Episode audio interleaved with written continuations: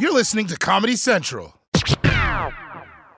You dream of a healthier life, but education feels out of reach? Trinity School of Natural Health makes holistic education accessible with online programs to fit your busy schedule. Trinity School of Natural Health makes holistic education accessible with online programs to fit your busy schedule. Trinity School's Certified Natural Health Professional Program is the perfect entry point to gain foundational knowledge to empower yourself, your family, and your community to live healthier lives. Turn your passion into a career. Visit trinityschool.org for more info now. Rev up your thrills this summer at Cedar Point on the all new Top Thrill 2.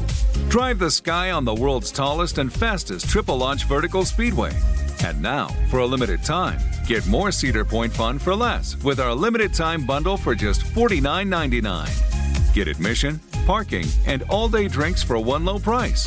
But you better hurry because this bundle won't last long. Save now at cedarpoint.com. Bakari Sellers, welcome to the Daily Show. Thank you for having me. I'm glad to be here in person. Yeah, in person, right? Yes. There's a lot of people I'm meeting now for the first time, and I, I go like, "I've met you." And it's like, "Oh no, I met you, You look virtually." much more handsome in person than virtually. Thank you very much. Yeah. Thank you. You're much taller than I thought you were. You could have said handsome. Well, I mean, I don't want to give the compliment back to you. Okay, fair enough. You know what I mean? It, it feels then it feels like I'm recycling. So I was Uh-huh. trying to think of an, another thing I noticed about you that wasn't looks related. Um, welcome to the show. I'm glad to be here. Uh, you, you, you've, you've lived a really interesting life, you know, because there was a moment in your career where people genuinely thought you were going to be one of the next new faces of the Democratic Party in this country. Yeah. You know, you, you you served for, I think it was eight years Yes. in, in the state legislature, and uh, people were just like, oh, this guy's going all the way. We, we see what he's doing. You know, he's from a civil rights family. He, he, he's really in tune with what's happening. And then you were like, nope, I'm done with this. What, what happened? I don't know if it was I'm done with it, but I think that having an opportunity right now to be a father and be a husband, I, I've realized are my two most important jobs. And then um, being able to, to utilize my platform to lift people up and write books. Now this is my second book. It's my second opportunity to be on the New York Times bestsellers list.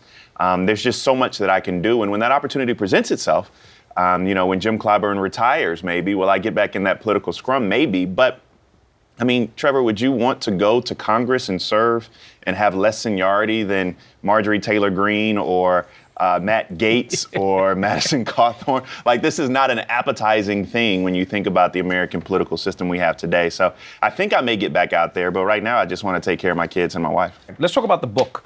Who are your people? A wonderful title that could be um, interpreted the wrong way.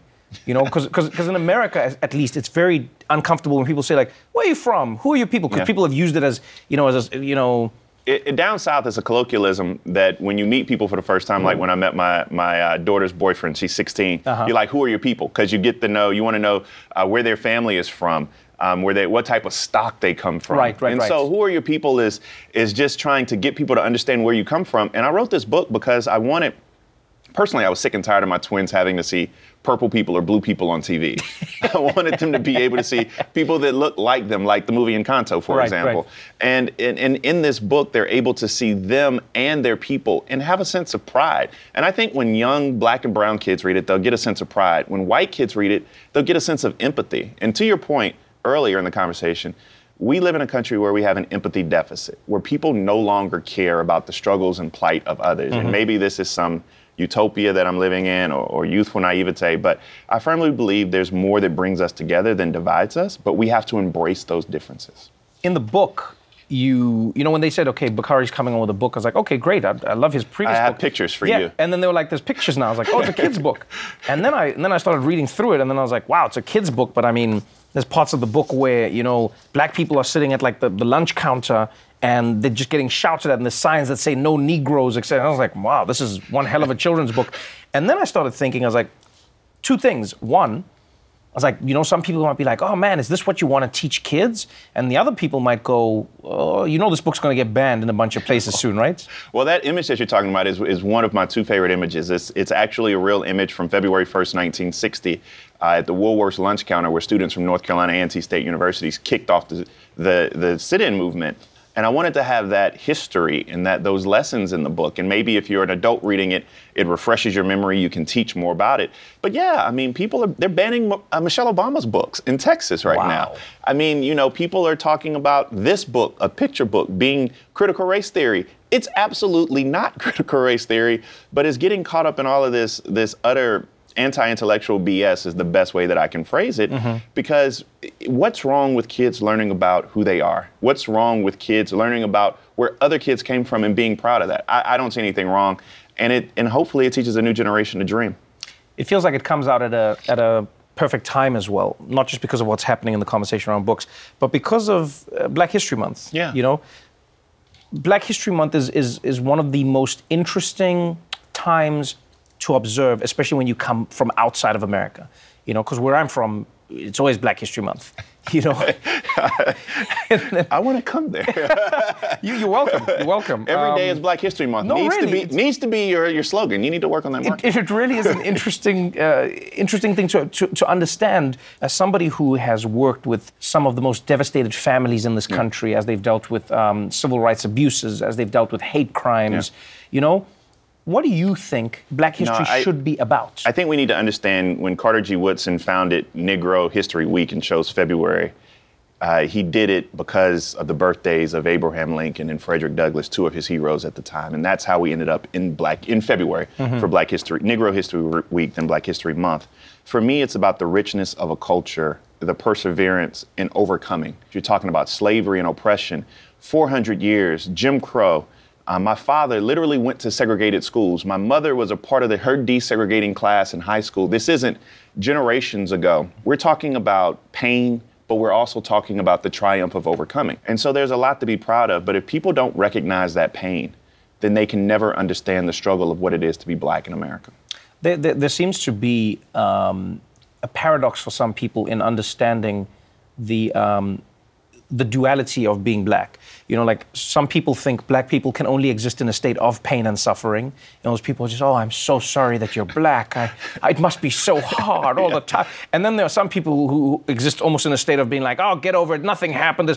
And I always try and explain to people, I go like, no, it's about understanding all of it. The whole, the whole person. Right. And and like you know, the, I think the most perverse phrase we have in politics right now, and I hate when people teach young people to be colorblind. I don't want you to be colorblind. like, I mean, I, I, want you to be able to see the richness of my culture, right? Everything right. I bring. I want you to see the fact that yes, I've cried tears when Trayvon Martin was killed, mm-hmm. or mm-hmm. or when George Floyd was murdered. But I've also uh, recognized that we have a great history of overcoming in this country.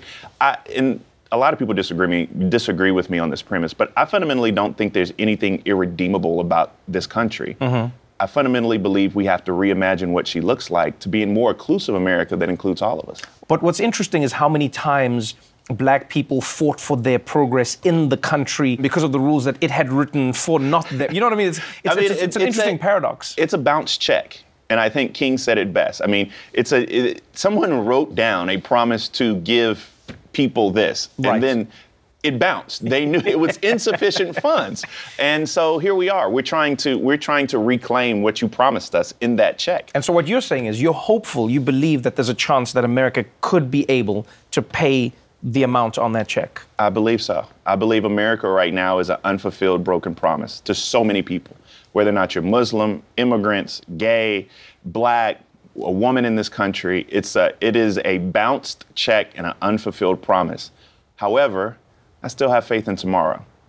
Wow, look at that. I can run for office with that. You should, man. I still have faith in tomorrow. Bakari Sellers, I still have faith in tomorrow. South Africa, every day is Black History Month. You know what I'm talking about? I love Look it. Look at this. We're running campaigns right here, man. Marketing. You let me know when you're going back into politics, and I will be right behind you, not following you, but just cheering you on. Just cheering me on from Thank you so much for joining Thank me on brother. the show. Glad to be here. Appreciate you. Who Are Your People is available wherever books are sold. The Daily Show with Trevor Noah, Ears Edition. Subscribe to The Daily Show on YouTube for exclusive content and stream full episodes anytime on Paramount Plus. Do you dream of a healthier life, but education feels out of reach? Trinity School of Natural Health makes holistic education accessible with online programs to fit your busy schedule. Trinity School of Natural Health makes holistic education accessible with online programs to fit your busy schedule. Trinity School's Certified Natural Health Professional Program is the perfect entry point to gain foundational knowledge to empower yourself, your family, and your community to live healthier lives. Turn your passion into a career. Visit trinityschool.org for more info now. Rev up your thrills this summer at Cedar Point on the all new Top Thrill 2. Drive the sky on the world's tallest and fastest triple launch vertical speedway. And now, for a limited time, get more Cedar Point fun for less with our limited time bundle for just $49.99. Get admission, parking, and all day drinks for one low price. But you better hurry because this bundle won't last long. Save now at cedarpoint.com. This has been a Comedy Central podcast.